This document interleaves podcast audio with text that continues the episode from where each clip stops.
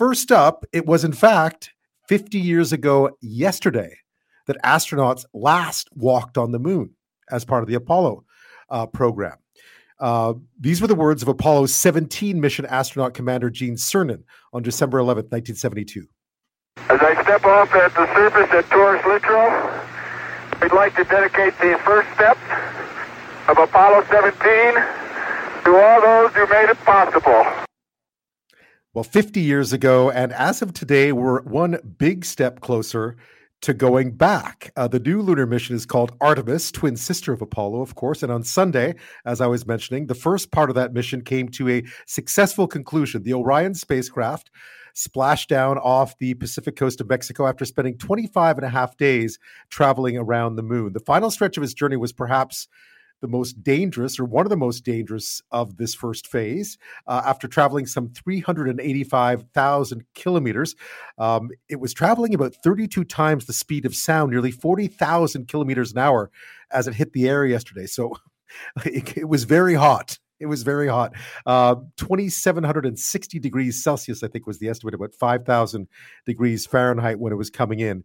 Uh, it was an uncrewed mission, but NASA Administrator Bill Nelson says this one paves the way to resume crewed missions into space to the moon, Mars, and beyond.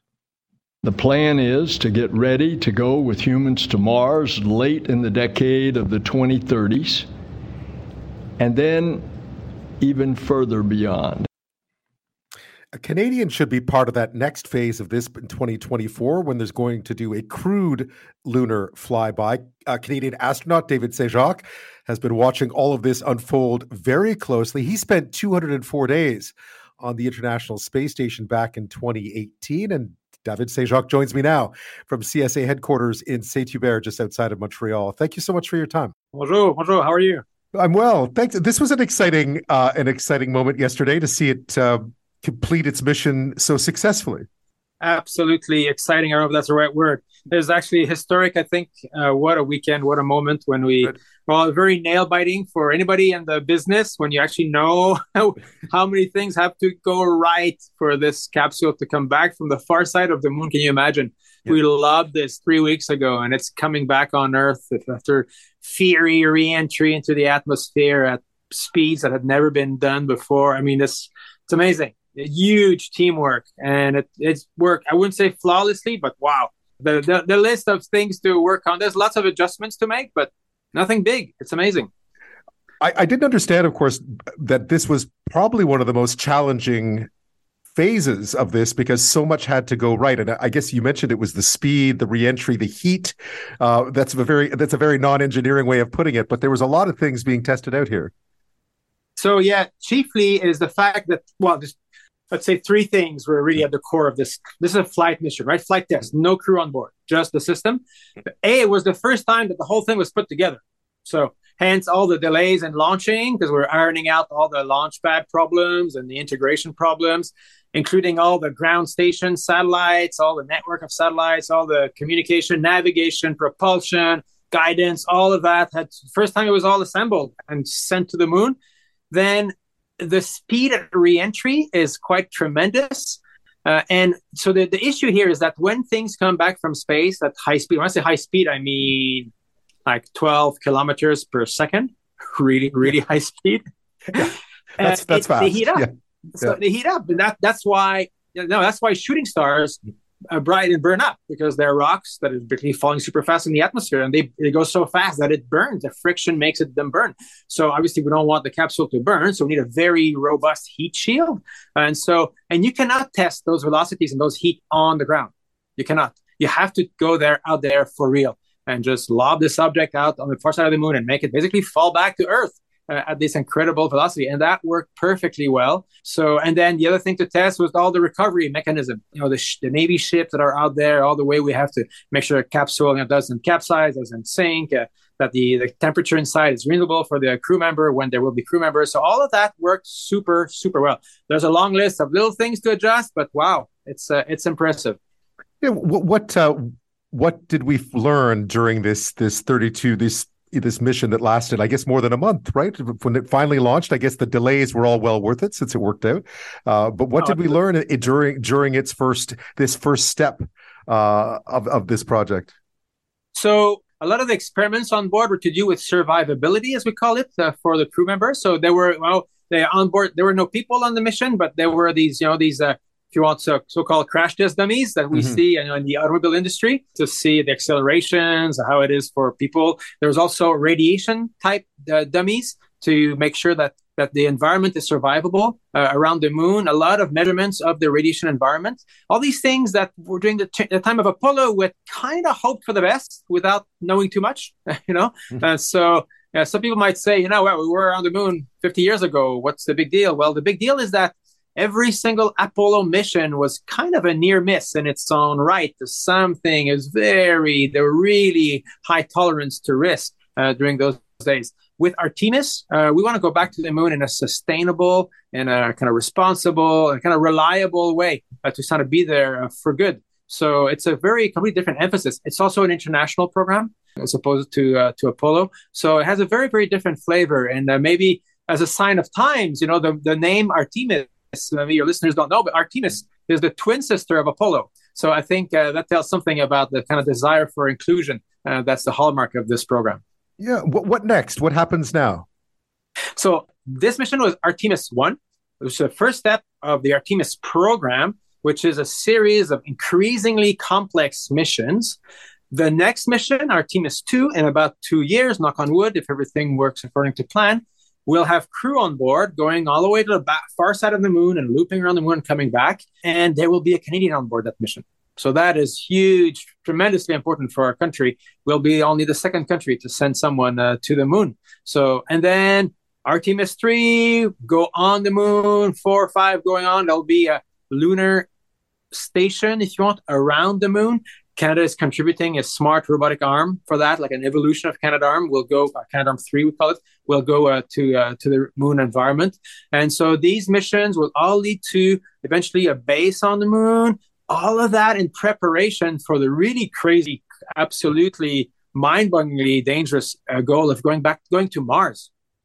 It seems remarkable. So, I mean, yeah, I mean, it seems remarkable amazing. to think about to think about about the idea of going back to the moon because I think for a lot of us, especially my age, the, those first lunar landings were too early for me. I, I, wasn't. I don't remember them. I saw them obviously, uh, but this is going to give a whole new generation of kids of everyone of all of us a chance to sort of witness history again and a Canadian in it as well amazing to have a Canadian on board, uh, Artemis 2. And you're right. Uh, I'm, you know, I'm like you. My mom was pregnant of me yeah. the, the moon landings, but they have inhabited my my childhood. I'm also we're all part of the if you want the Apollo generation. Kids these days, they will be the Artemis generation. It will be their motivation for exploration, education, to kind of be out there and uh, and broaden their perspective. And you know the the people who will go to the moon, those crew and the engineers who will build those systems and all the scientists behind all these people are born, but they're still children, and they will be heavily influenced by these uh, these incredible missions coming up. And they, I mean, it will be amazing. It won't be like one thing that I think you in the media will mm. appreciate. It won't be like gritty black and white images. From, oh my God, this is going to be eh, you know HD 360 degrees VR type uh, imagery uh, that we're going to have for those moon missions. So it's going to be quite something to go along for the ride. Yeah, I mean, just on a separate mission, just watching what's coming from the James Webb Telescope has been mind-boggling mind-boggling. Indeed where it's really around the, is the dawn of a completely new uh, new age in uh, medicine space exploration but it's sort of i think we're starting to think to realize that we it's not just exploring and like holding our breath and you know and for a great adventure. We're to live there. We're to just we're just broadening the bubble uh, where humanity can just can function and exist David Saint-Jacques is with us this half hour. He is, of course, a Canadian astronaut. We're talking about uh, the return of the Orion uh, space uh, module over the weekend, the first step in the Artemis uh, project. Step one Artemis 2 will involve a Canadian. This too will loop around the moon, uh, but a Canadian will be involved. And then, of course, this all leads on to bigger and bigger things as we go on. Uh, you were mentioning it earlier. There is an evolution of the Canadarm on this on this project. Canada's also involved in other ways. We're playing a fairly a fairly significant role in this very important uh, project.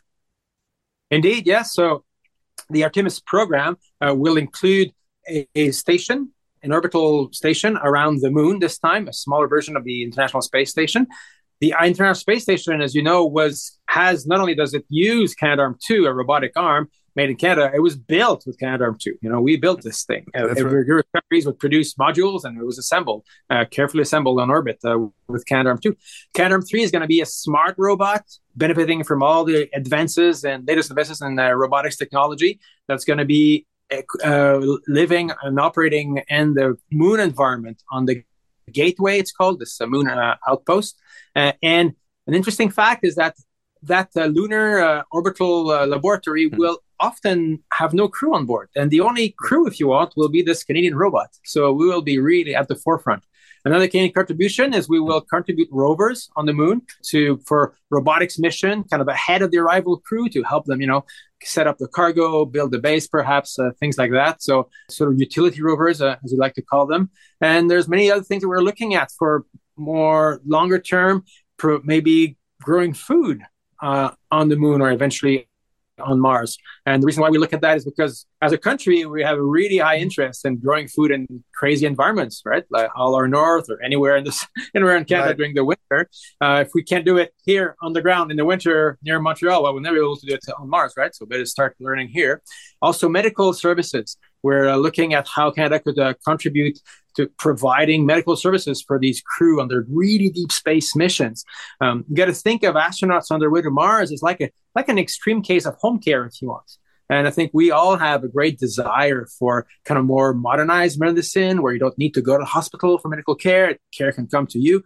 These these very similar desires we have in the space program. So there's like a great uh, conjunction uh, of efforts. So the future future is bright. Everybody wants to be involved in the yeah. future space exploration. I know this is probably a simplification of it, but it felt like the original lunar projects, the Apollos, were, were, really about just getting there. It was about a, it was about a space race, and this is really about learning things, about figuring out how what we learned there can be applied back here, and vice versa.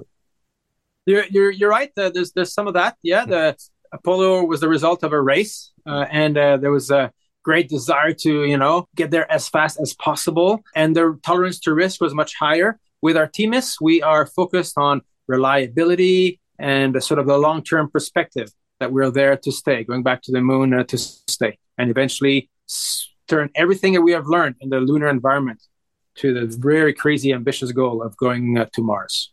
So, as a first step, this $4.1 billion test flight, as a first step, this seems to have been a great success. And I guess we're going to see, uh, we have to wait a few years before we see or know who the Canadian will be and see uh, how that next step will evolve.